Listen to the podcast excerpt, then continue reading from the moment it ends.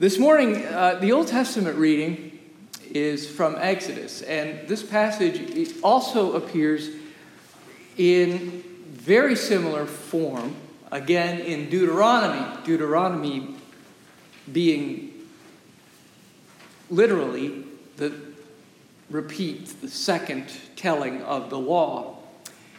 In Exodus, it occurs in the opening 17 verses of the 20th chapter. We hear what's at the heart of God's message to Moses for the people who have come out of Egypt. And I invite you to listen for a word from the Lord as it is there written. And God spoke all these words, saying, I am the Lord your God, who brought you out of the land of Egypt, out of the house of bondage. You shall have no other gods before me. You shall not make for yourself a carved image, any likeness of anything that is in heaven above, or that is in the earth beneath, or that is in the water under the earth. You shall not bow down to them nor serve them, for I, the Lord your God, I'm a jealous God, visiting the iniquity of the fathers upon the children to the third and fourth generation of those who hate me, but showing mercy to thousands to those who love me and keep my commandments. You shall not take the name of the Lord your God in vain, for the Lord will not hold him guiltless who takes his name in vain. Remember the Sabbath day, keep it holy. Six days you shall labor and do all your work, but the seventh day is the Sabbath day of the Lord your God. In it you shall do no work, you, nor your son, nor your daughter, nor your male servant, nor your female servant, nor your cattle, nor the stranger who is within your gates. For in six days the Lord made the heavens and the earth, the sea, and all that is in them, and rested the seventh day. Therefore, the Lord blessed the Sabbath day and hallowed it. Honor your father and mother, that your days may be long upon the land which the Lord your God is giving you. You shall not murder. You shall not commit adultery. You shall not steal. You shall not bear false witness against your neighbor. You shall not covet your neighbor's house. You shall not covet your neighbor's wife nor his male servant, nor his female servant, nor his ox, nor his donkey, nor anything that is your neighbor's. Here ends this reading of God's holy word. The uh, lectionary appointed epistle text for the day is from Paul's letter to the Romans in the 13th chapter, beginning verse 8, and we'll continue through verse 14. And again, I invite you to listen for a word from the Lord as it is there written. Owe no one anything except to love one another, for the one who loves another has fulfilled the law. The commandments you shall not commit adultery, you shall not murder, you shall not steal, you shall not covet, and any other commandment are summed up in this word Love your neighbor as yourself. Love does no wrong to a neighbor, therefore, love is the fulfilling of the law. Besides this, you know what time it is, how it is now the moment for you to wake from sleep. For salvation is nearer to us now than when we became believers. The night is far gone the day is near. Let us then lay aside the works of darkness and put on the armor of light. Let us live honorably as in the day, not in reveling and drunkenness, not in debauchery and licentiousness, not in quarreling and jealousy. Instead, put on the Lord Jesus Christ and make no provision for the flesh to gratify its desires. Here ends this reading from God's holy word.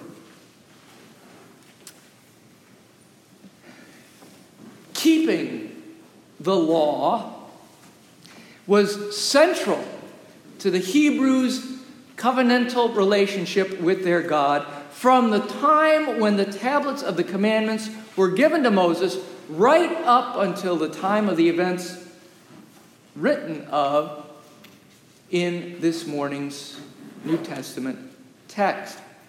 As a people, this was a part of their distinct identity, something that separated them from all the other nations.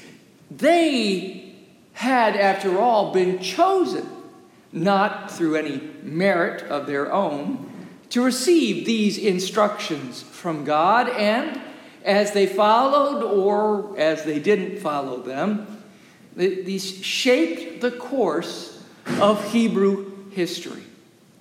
Being stewards of God's law, the Israelites were also called to be keepers of God's law, and that could be at various times a, a blessing, and at other times it could seem a curse. The, the instructions that it contained placed curbs on individual liberties, what we in our own day and nation might consider our rights. The second paragraph of our Declaration of Independence from Britain declares three of these rights to be inalienable, meaning not capable of being denied or taken away or transferred elsewhere. Further, the authors of that document are bold to claim that such rights are endowed upon us by our Creator, the, the triumvirate, of course, included these rights to life, to liberty, and to happiness in the final draft.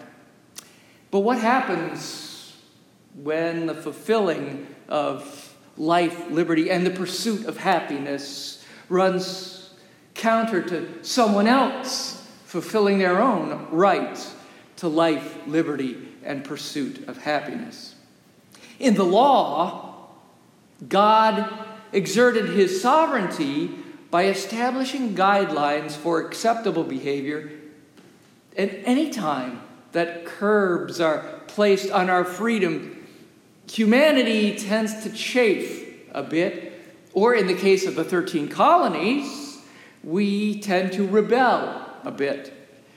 The documentary that the BBC did um, 13 years ago, that was filmed here and at Makemie Park off Saxis Road, was entitled An Independent People. And as a people, the Hebrews who came before the immigrants here were no different. And as a people, we who came after the immigrants here probably aren't all that different either. We generally don't like being told what to do. And perhaps, especially, we don't tend to like being told what not to do. We, we like to call the shots. But with the giving of the law, God has said to his people. Look, I made everything and everybody, so I hold executive privilege, and I'm bestowing these rules upon y'all as a gift of my love.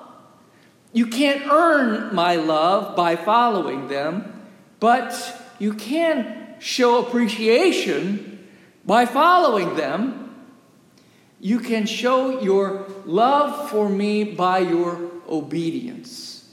Keeping the commands, you will find, is a blessing.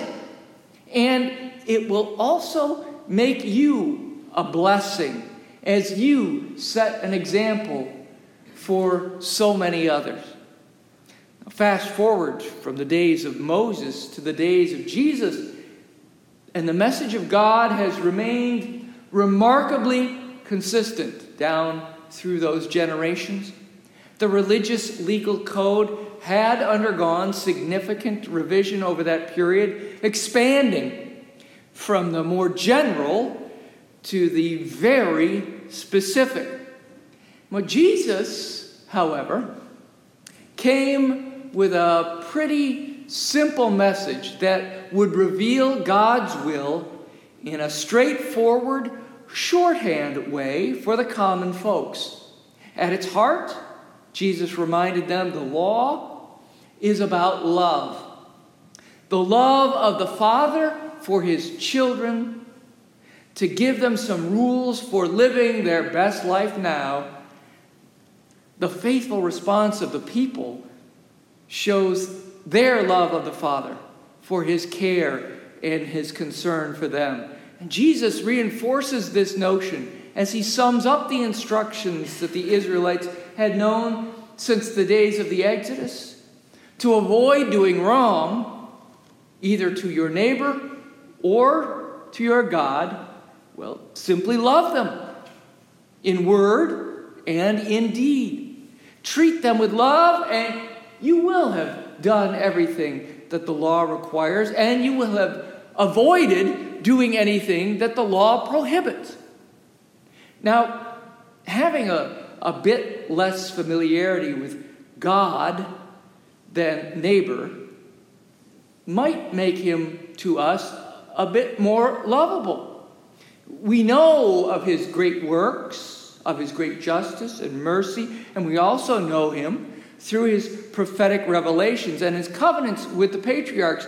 And most fully, we've come to know him in what we see through the eyewitness accounts of Jesus that we have in Scripture, and the way those accounts have been mediated to us through his Holy Spirit. Yet, for all that, we probably know our neighbors better. After all, they're our neighbors. They're around us. We can see them. We can interact with them in a tangible way. They're the ones who inhabit this planet in bodies like ours, this time and this space that we share together. They're the ones who live nearby, and they're the ones who look like us. And so it stands to reason that we should be more familiar with them, being exposed to them as we are often day in and day out, over and over again, knowing them sometimes in ways so well that it may be more of a challenge to love them than it is to love God. My dean and professor of systematic theology at seminary, a fellow who had himself served as a pastor for decades before finding his way into academia, told his students on more than one occasion that God's call to us was to love all our neighbors. But, he insisted, based on his experience having been a pastor, that we didn't necessarily have to like all of our neighbors. His point was that there are some folks that we would rather associate with, and there are others that we would rather not associate with. And I think that's what Jesus is getting at here as he segues into the second paragraph of his address. Last week, if you were here, and remember, I made a brief reference to uh, an author and a theologian who was. Uh, ordained as a, an American Baptist minister, a fellow by the name of Frederick Buechner. And that um, reference from last week got me thinking about some of the themes that he often spoke and wrote about in his 39 published works. So I got my hands on a copy of one of them to refresh my memory again. It's a little book called The Remarkable Ordinary. It's mostly a collection of transcripts that are taken from some of his addresses. And in, in one of those, he says, Imagine yourself in a big city, in a crowd of people, what it would be like to see all the people in that crowd like Jesus does. And an anonymous crowd with old ones and young ones, fat ones and thin ones, attractive ones and ugly ones. Think what it would be like to love them. If our faith is true, if there is a God, and if God loves, He certainly loves each of these. Try to see them as loved, and then try to see them, these faces, as loved by you. Jesus may well have been able to like them. I don't know for sure because I'm not him, but I know that I can't cozy up to everyone.